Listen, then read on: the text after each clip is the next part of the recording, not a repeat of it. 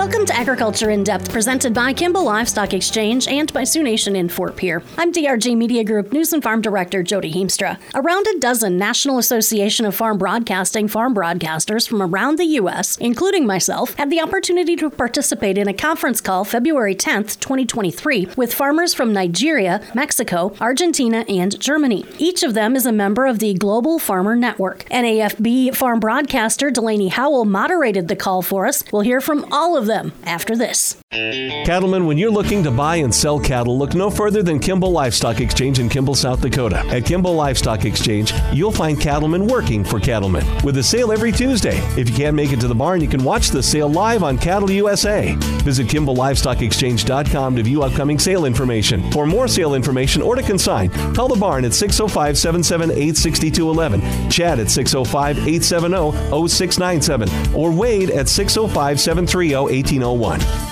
we have four farmers here joining us in Argentina to talk to you all about some of the challenges and opportunities that they face in their respective countries. But just a little background for everyone joining us today uh, Global Farmer Network has put on an event this week in Argentina for farmers across the globe. I believe we've got about 60 farmers here present at the events in uh, Argentina, and about 25 different countries have been represented. Let me give a quick introduction to the four farmers that we have here, and then we'll open it up for uh, some questions to them. So, the first farmer that I have here is Maria Pilu Giraudo from Argentina. She goes by Pilu. Uh, Marcus Holtkötter from Germany.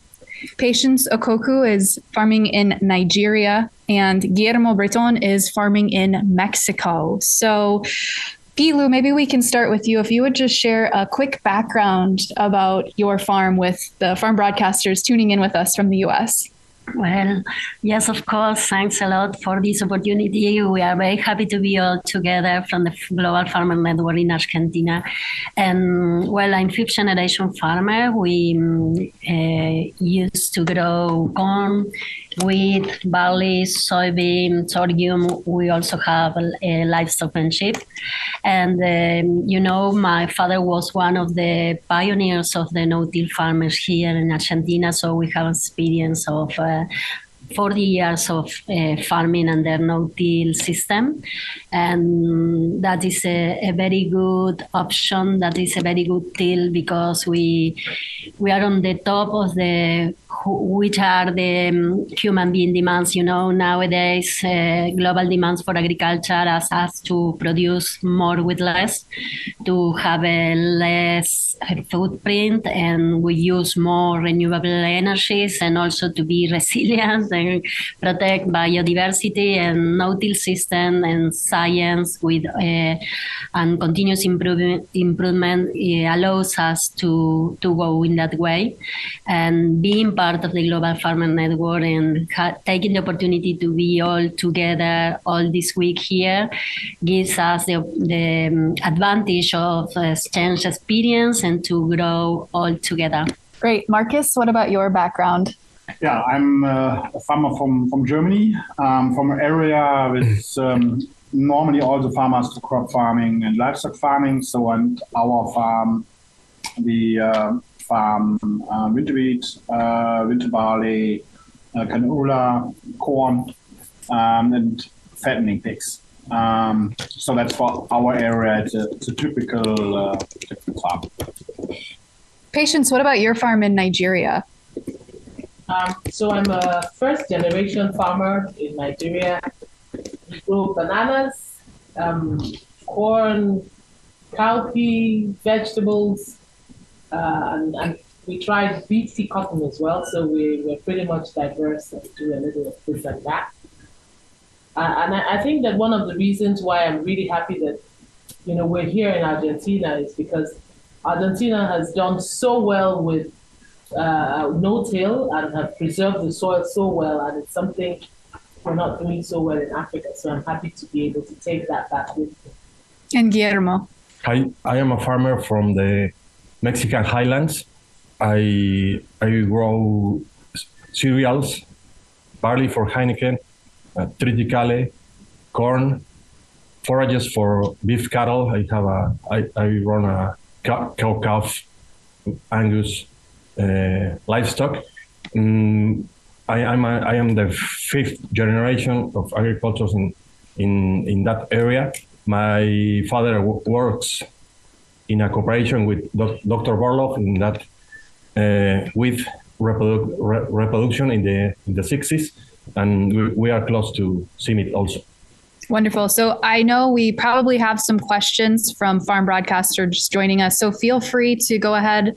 Uh, I don't know if you guys usually hop in and ask those or if you want to just start dropping them into the chat box. But either way, I'll open it up. I have one question here to kick us off with. Um, and that is, you know, lots of things have been happening over the past couple of years with the pandemic, with the Ukraine war. All of you have been impacted with, you know, Mexico announcing that they're not going to allow GMO corn. You've all been faced with a lot of challenges here over the past couple of years. What have you been doing to adapt during those different challenges that you've had here? You know, drought in Argentina, for example, as well. Uh, Pilu, maybe we can start with you.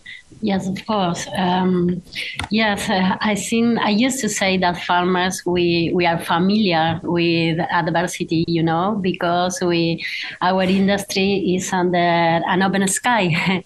we can manage it. We can we cannot manage the climate, so um, uh, we are prepared to. But you describe too much, Delaney. uh, I think the um, the point is to to design a, a, real sustainable system, a real sustainable model, you know, because we are familiar with different tools, but we need to put them all in a system and to maintain them all uh, over the years. That's the best tool uh, to have to be resilient to all of this but we also need to have um, a, another tools like um, financial help as uh, policy, uh, right policies, and that's um, perhaps uh, one of the most important things also to be together uh, in the global. Guillermo, what about some of the challenges or especially GMO corn? I think a lot of the U.S. reporters would be interested to learn about that from your perspective. Yes, in Mexico, we have the the challenges Pilu's comment commented and and barriers, but also we we have threats for our our government. They are they, they are ideological barriers. So uh, they are they are wanting to to ban the the importation of GMO, GMO corn, yellow GMO corn, whose destiny is for livestock to to animal alimentation, to animal feeding, uh, but um, without any science rigor, uh, just because of some ideologies against GMOs. Um, Mexico in, imports about 80, 80 million tons yellow GMO uh, corn from United States. is is an um, important part of the USMCA. So the the the, the treatment we, have with United States and, and, Canada.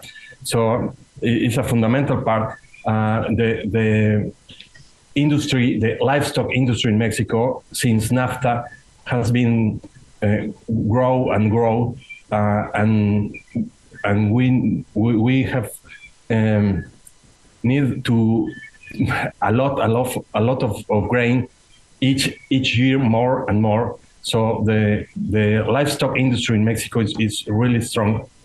Uh, so this this is a, a threat we are going through this. So farmers need need needs to to raise our voice and go to parliament, go to senate um, to defend that our our industry. And th th there is no logic any logical thing in in all of this. I i think we we will we, we, we will win the the battle Um, Marcus, I know too, you've worked really closely with Kees Huizinga, who was at NAFB convention back in November. So all of our members got to meet him and talk to him about the challenges that he's faced. But you and Kees have had a close connection. You have helped him get into parliament in, in Europe and, and have helped him during his journey with that. But from your perspective, what has it been like to have the Ukraine war in Europe so close to your borders? Yeah, it's, it's it's on one hand, it's it's a, it's a safety for for the people because um, we we have a big discussion. The eastern part of, of Europe uh, belongs very long time to to Russia, so um, people are very angry about that war and say, okay, maybe we are the next. And yeah, it's the eastern part from Germany. It's, it's the same. So um, that's that's one one hand. And um, yeah, it's other hand we have a big discussion about food security. That was why we traveling. I traveling this case um, to the um, to the government and talking with politicians and with journalists um, because nobody cares about that. Um, we have in Europe, we have a big discussion about the uh, Green Deal. Politicians want to ban 50% um, pesticides um, all over the fields. So they want 30% uh, organic farming. So that means that the production goes down. And at this other side, we have a war um, that it, it, doesn't work. So that, but the politicians um, don't understand that. So that was um, very hard to discuss this with the politicians. Um, most of them were a lot of them in, in, Europe at the moment very green, very ideological. Um, on it's, it's it's it's a terrible job discuss these things with them. Okay, Brent, I know you had your hand raised, so shoot us your question, or if you want to hop on and ask it. Question for each of you uh, was curious: How much do you pay attention to what's going on in American agriculture? Patience, do you want to start that? You look like you have an answer. Maybe not so much because I think geographically, um, distance could be a factor. Also, the the geography. I mean, in terms of the, how we plant, when we plant, what you plant, what we plant. We are very, very much uh, more inclined to listen to what goes on in Europe.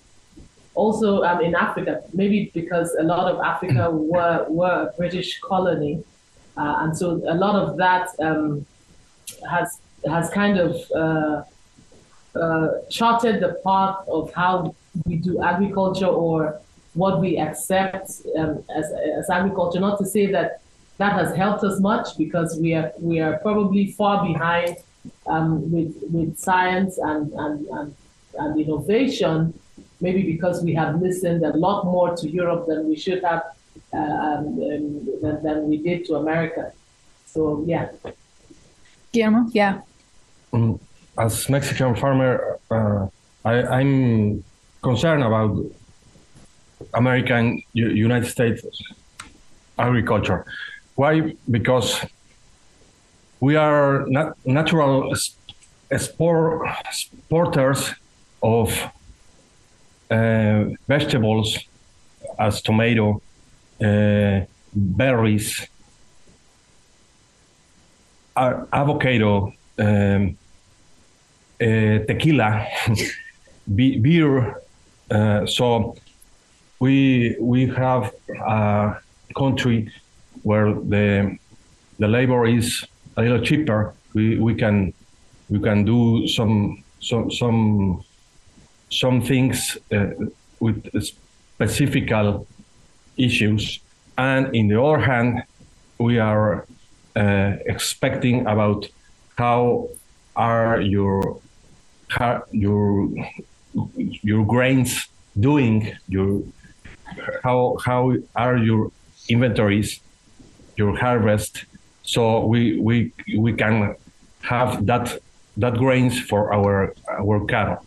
So we, we are we are partners in a in a commercial treatment, the the more important treatment zone in the in the world. So we we it's, it's important important to, to know how, how we are doing the, the, the three the three countries who belongs that area. Um, yeah, as, as, a German or European farmer, um, yeah, that's we look to, to the US because a lot of soybeans and corn comes to Europe and, and especially uh, Germany um, for feeding our, our pigs and, and chickens. Um, so, and with machinery, um, you look a lot of to the US because um, the companies make deals directly. Um, so, uh, yeah, it's interesting for me in person and as a farmer um, what's happened to the, to the US. So that's traveling to the US is very easy. So that's uh, yeah, why not um, visiting a farm show or so?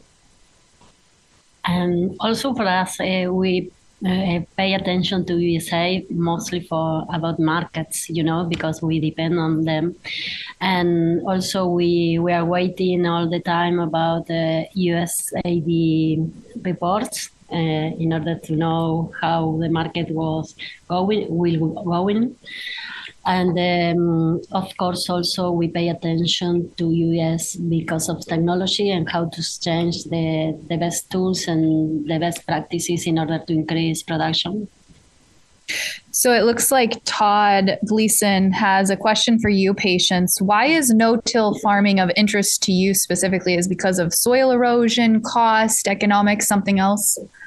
Um, so I think it's because of all of that and also the long-term benefits for agriculture. So we're sitting here in Buenos Aires um, and we've had a tour of farms in, in, in Argentina. And Argentina is a country that has done no-till for 40 years and they're in the middle of a drought. And we can see that the crop is still um, resilient and they will still have a harvest in spite of the, the, the climatic conditions uh, so that's one. And then the, the other thing, of course, um, uh, um, speaking to cost, but then this now um, looking at a country where equipment purchase is almost impossible. I mean, in Africa, 90% um, of the farmers can't afford to buy a tractor. And, and then there we are, um, mechanizing in a very complex way of using plow, harrows, and tills um, to, to, to, to prepare the land when we don't have to. And then um, uh, that that is a very major um, consideration for us with considering that we should use no-till. Um, and then, of course, there's also the fact that uh, um, the, the, climate change. I mean, is showing us on my farm um, last year. We were uh, we were practically caught off guard by when the rains came and when the rains go. And so, anything we can do really to be able to um, uh, um, improve our soil health in a way that helps us to um, retain more water, to be more, you know, to be more efficient, and and also help the environment, carbon sequestration. There's so many considerations really that make us realize that this is really the way we should be going. Pilu, question for you. Obviously, the drought down here, we've gotten to see it. Farmers have gotten to see it all week as we've been touring around different Argentinian farms. But what's your assessment of the drought and how do you think it's going to impact total soybean and corn production?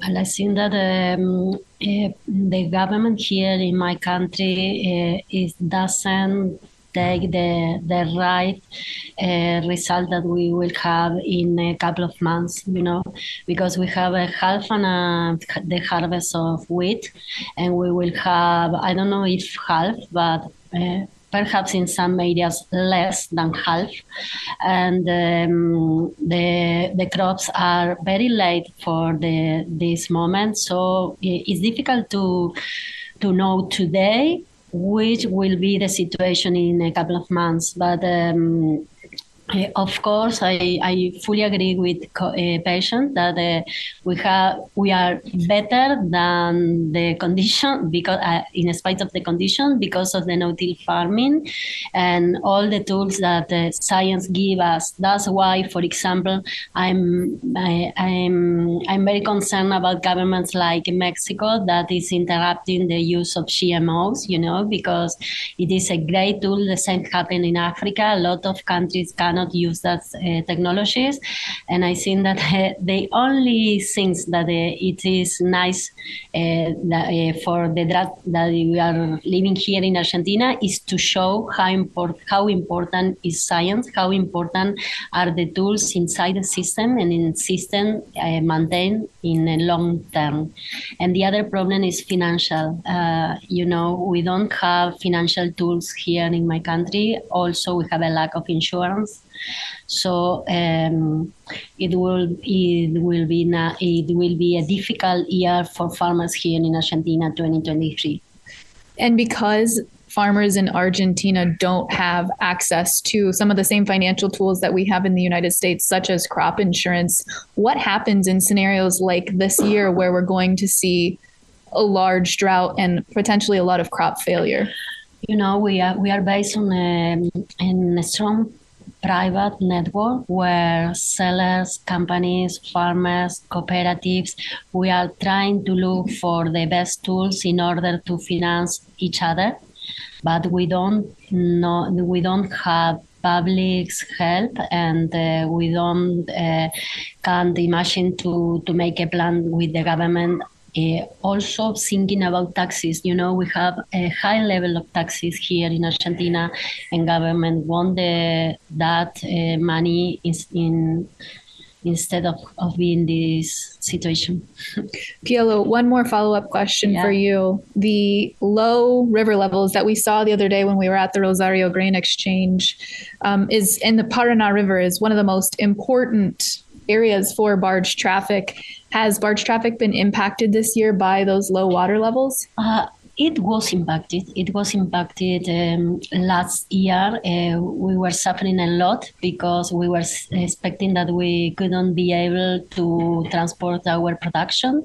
But um, hopefully, uh, not hopefully, uh, since uh, rains on Brazil and Paraguay give us more uh, more water for the river. So today we don't have uh, we don't have any trouble for transportation. You were there, you see, you saw that that we are in a in a low level, as you said, but it is not problem for the transportation. We hope that we are ending the third uh, girl in my country. So we hope to have the normal rains uh, as soon as possible. Marcus, earlier you mentioned the Green New Deal, which is obviously very impactful for European farmers. Why would US farmers care about the Green Deal and how could that potentially impact them? Um, yeah, that's that's it's not only um, the US farmers. Yeah, the US farmers because of the direct uh, um, deals with, with German, with Germany or with Europe. Um, I think it's impacts around the world, and it's it's very impact um, for for poor countries um, because um, when we produce in in Europe um, less, so that's that it would become because um, when we reduce fifty percent of the pesticides, and changing um, conventional farmers, their farms to organic farmers um, on a very good soil in an area with a lot of rain. It's totally stupid. So, and Europe is rich. We have money. So that's no problem. In, in Europe, it's nobody cares about his food the next day. Um, and that's a problem because we will buy the food from, from, from other countries, from our areas. So, uh, and that's the reason why the poor people get the problems, or poor countries get the problems. So that's, I don't understand that. And in, in a moment where we see what's happened um, with the Ukrainian war, this impact on on the um, on the food security, and then we go with this Green Deal the, the same way. That's for me. It's, it's I can't understand that. And um, yes, that would be a big impact for farmers around the world. Guillermo, do you have to deal with a lot of corruption when it comes to a relationship of government and agriculture? And additionally, is it difficult to purchase additional farmland? Yes, the legis- le- legislation in Mexico is is tough uh, about the, the land o- owning. Um, so to to get the farms bigger is, is not an easy issue. Um, and uh, we, we have an owner scheme of property, or call, it ejido, uh, in I think in 1990, 1992, uh, have some changes uh, to to that that people who who have get ministered with with about two or three hectares can sell that that land. And that, that's a is re- really difficult because they they are uh, they have the the the owning in in community about if if some a wheel uh, is destination for 50 hectares uh, there there are 25 owners. So they, they they have to go to to a to a session with all all of, of the of the ejido of, of the of the participant of that will of, of that community and taken and some uh, votes and, and need need the majority of, of the votes to sell that, that land uh, and get to the to the uh, lawyers and stuff like that. It's, it's, it's not it's not easy. Possible, but but but not easy. And uh, so you are right. And there are a lot of corruption in, in any in, in, in any step of the of the uh, bureaucracy. So uh, it's possible, but but you you you can to deal with a lot of things. Patience, another question for you. To what extent, if any, has China been involved in agricultural development in your part of Africa? Um, not not a lot. So we see more of infrastructure. So uh, we have rails being built by China, airports, and so on. Uh, not much in agriculture yet. Um, as of now, it's mostly infrastructure. Other questions coming to us from farm broadcasters? Did I get everyone's questions so far that has come in? Oh, Todd, was, were you going to ask a question? Oh, I can always follow up on a question. This one would be for Guillermo, or I'm sorry, uh, for Marcus in in Germany. When you travel uh, around the world and you see farms that probably are much larger than what is available or uh, what is happening in Western Europe. Um, do you feel that you're at a disadvantage on the global stage? And this has to do, I suppose, with the way uh, the European Union has set up its uh, agricultural regulations. In Germany, we have a lot of different farms from from the south, very very small farms uh, with a few hectares and a little bit livestock farming and um, more to the north, um, the farms were are bigger, uh, mostly with livestock farming. So, um, and when you get a little bit more to the east or uh, directly to the north, Schleswig-Holstein are very big farms. The farms are bigger than in the USA. We have a lot of farms with 5,000 or more than 10,000 hectares. So um, yeah, it's, it's very different. Um, the same is in uh, in Denmark or um, in France. So um, when when when I'm traveling um, the last years, I've seen a lot of different different farms with different sites. Um, but it was interesting that a lot of the, the challenges are the same. So um, mostly they um, are the biggest impact on the mice is, is, is with politicians um, and with journalists. So in, in, in Europe, um, I think it depends on on the money the people have. Um, nobody um, cares about food because everybody can go to every time to the supermarket and come buy everything. That's that. No time that is that's that's something lost in, in the supermarket. Every time, everything from around the world.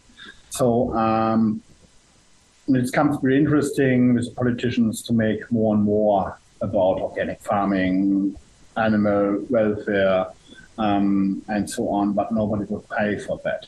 That's at the moment our biggest problem. So here's a good follow up question for everyone. In the United States, there's a lot of interest by consumers about where the food come from, who's raising it, how it's raised, what country it's coming from. Are consumers in each of your countries also showing that kind of interest to know where their food is coming from? Yes, they are asking for. Um, it comes to very interesting buying local. Um, but nobody um, says what is local. So um, buying local, but uh, they would be by uh, avocado, but that's not local for Germany. No chance. Um, that's something that's very stupid. And um, now with the with the uh, Ukrainian war, the prices in the supermarket growing up for for food, and now you see okay organic no the conventional is okay.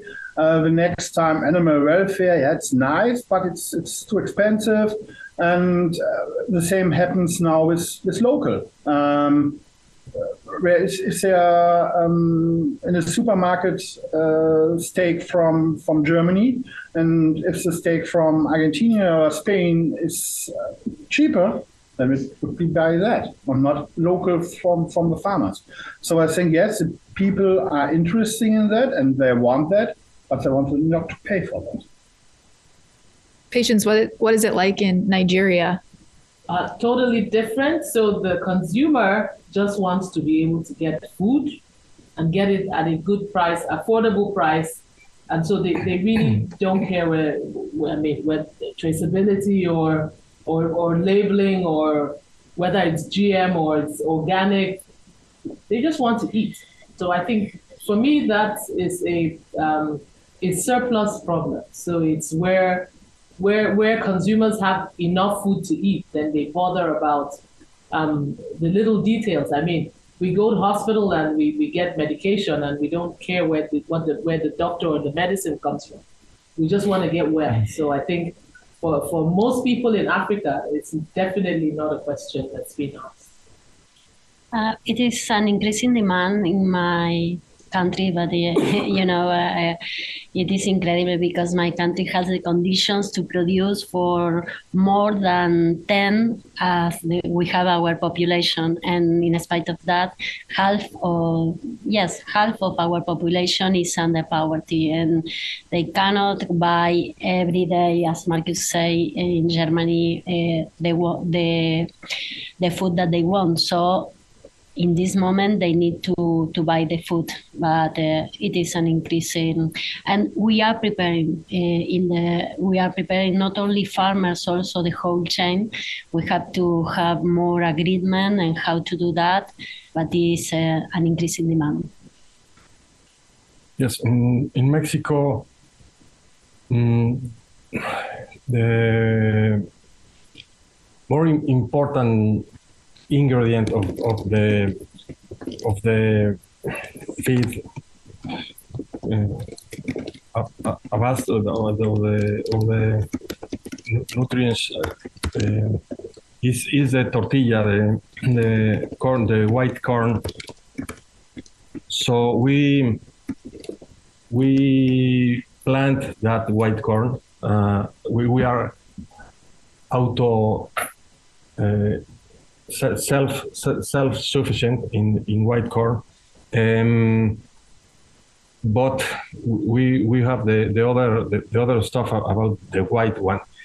So we have uh, uh, in in uh, less proportion and growing the interest of organics and many many people doesn't have doesn't know what what what is the organics uh, feeding and they they think it's healthier or cool, uh, some things like, like like that. But they they doesn't know really how the the the the feeds are are being uh, produced. So I I think we we really have to to communicate in a, in a better way uh, how, how the how the feedings are produced produced. So in a in a easy way to to the people can understand many things the farmers do usually uh, to to to re- restrict that that that ten- tendentials uh, about organics and and, and other uh, ideologicals like like this. Marcus, I know you farm livestock, you farm hogs specifically in Germany. And in the US, uh, animal agriculture, it seems like, is constantly being under attack by animal activists and anti ag groups. Do you also experience that in Germany? And if so, what type of efforts do you specifically do within your different agriculture advocacy groups to kind of cam- counteract that or help with some of the misinformation? Um, yeah, it's in, in Germany. It's the same. Um, we have the same that uh, animal activists breaks into stables, um, making bad videos at the night, and um, yeah, uh, bring them to um, yeah special media to, to shows and talking about what uh, bad things a farmer do. It's yeah, I think that that they have the same problems and challenges. yeah, what we do there are different things. We do um, show what, what, what is farming, make videos from from into the stable, bringing people into the stables, show what is modern agriculture. Um, but on the other hand, we say, okay, you are interested in, you want more animal welfare. Um, some farmers build new stables with, with straw. Um, so in, in Germany, all the tables, it's a little bit different to the US. It's built very tough buildings. Um, so that's it's a few windows and that's that's nothing. Um, so then bring um, that they can, can go out so that they people say they had to see the sun. Um, and then um, yeah, parts there are only straw, then parts with, with wood and so on, so that have different um, to play for the pigs. Um, but all of that had to be paid, and that's the biggest problem. So that's it's totally interesting. Um, this, this animal activist makes um, yeah stand in front of the supermarket and ask the people what want you what you want to buy and 80% says, yes, I will pay for animal welfare. But they come out and they buy the cheapest uh, meat what they can get in the mm-hmm. supermarket. So no, um, you don't pay for that. And I think that's that's at the moment the biggest challenge for us. Um, explaining you can get more animal welfare. We have a very good standard, and you get more when you pay for that. Um, but yeah, the activists, that's, that's a problem. And the solution, I don't know. In terms of the supply chain and shortages, perhaps that you have each experienced related to that, do you still have supply chain challenges or an inability to obtain certain chemicals, ingredients, seed, technology that you need? Patience I see. I know you do. I know you do. But oh yes, we do. We have a lot. Uh, so I, I, think it's um, very vital um, input we need. It's so technology, you know, that, that makes us the give us gives us the, the advantage of drought resistance or you know better genetics of crop that um, could eventually cause us to have higher yields. That's definitely an area where we have um, issues with, and we're, we're still, you know, working. We have some laws that allow us to grow um, with more tools now. So BT crop is allowed in, in, in Nigeria. Uh, but we still have, and then of course the Ukraine war, and then coming from COVID, um, caused a lot of supply chain issues with fertilizers, especially. And so we had fertilizer prices hitting the roof. Uh, we have issues with um, even our powering of, of stuff. So diesel prices go up. We are a very peculiar country where we, we have crude oil, but we export crude and import um, refined diesel or petrol.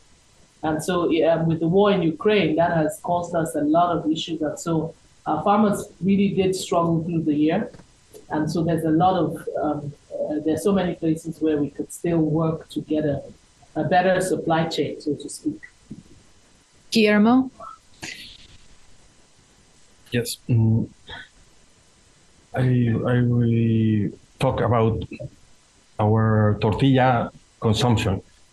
Uh, that that white corn, uh, we we are banned to to to plant GMO corn, and I think we, we don't have to to in in in in sowing GMO corn in Mexico. I think we, we, we don't we have the lose the the the, the battle, and we don't. I think we don't need need GM white corn because we have excellent hybrids. Then uh, we we have many many climates, many conditions, many many highest and uh, above the the sea level, and we have developed uh, a lot of high, corn hybrids and doing really really good uh, as a GMO. Of course, um, we we have no glypho tolerant or, stuff like that, but but the the yield genetics and the healthy genetics is is covered. Uh, so that that's I think it's not it's not a problem, but but we have uh, a, a, lot of uh, a lot of issues about that because Mexico is center of origin of corn, so we we have many many kinds of corn, yellow, uh, yellow, blue, black, red, paint, mean, beautiful ones. Uh, but but but there, there are no precise. They are not the the most yielding uh, uh, corns, but they they they are useful to to uh, do some crosses and and take uh, and take advantage of the hybrid, uh, the hybridization. Um, so um, that's that's about the, the seeds. In in in the case of fertilizers, we, we are suffering the the world, the world problem of of costs, and in crop protection, we we have the the threat the threats of the government to to ban some herbicides and other pesticides uh, without scientific rigor. Uh, so uh, we have to do the to, to do the battle against these these issues uh, and try to to get another molecules, but but uh, to to in in some cases make a change. But uh, we use glyphosate in in in proceeding and uh, and works excellent.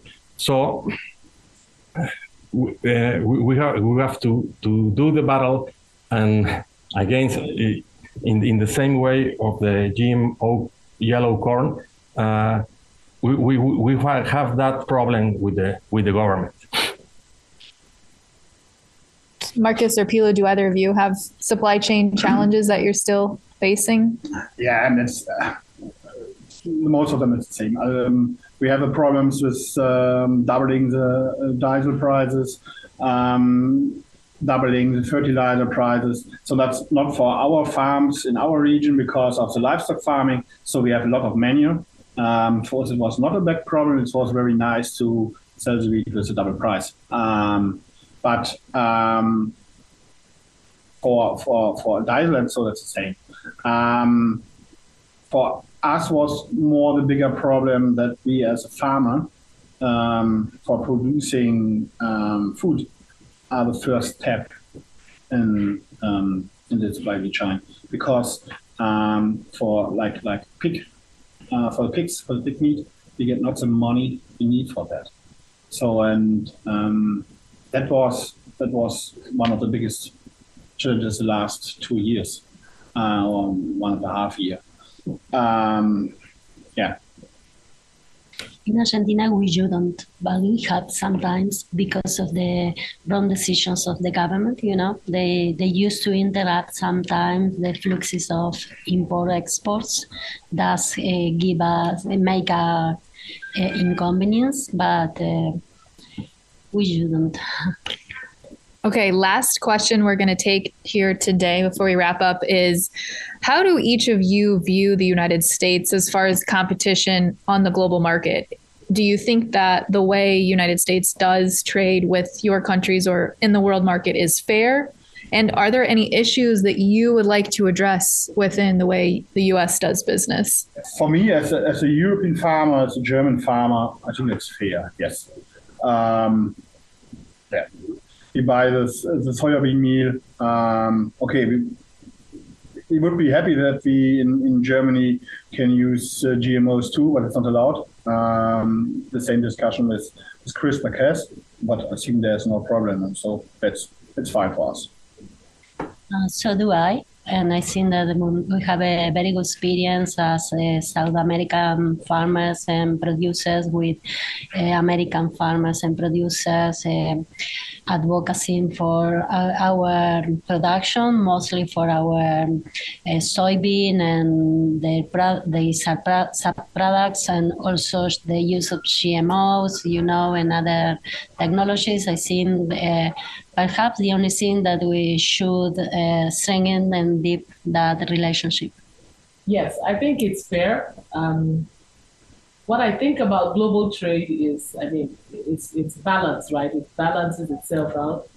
Um, in, in, in Africa, for instance, there's we use tons of wheat, millions of tons of wheat, and there's wheat that can grow in Africa. I mean, trade is really a give and take, right? So um, I think it's fair agriculturally um, that if you produce efficiently, um, I mean, you can sell your, your surplus basically, but I, I just always believe that there needs to be, be, a, be a balance.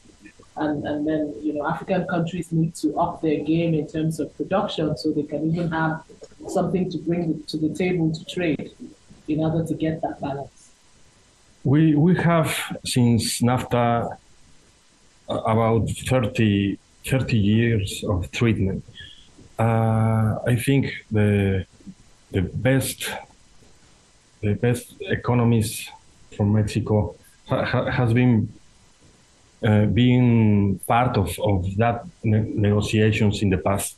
I, I think we have a, a, fair platform to to to do a strong agreement uh, and we we have uh, the, that that that platform to to to go in in the in the next in in that's that's to to do the in in the in the in the following years. So uh, I I uh, I think is is fair because we we have very very uh, the conditions are are very very good for for both for both for both parts uh, and there are an equilibrium in in in in different uh, commerce things uh, in in cars and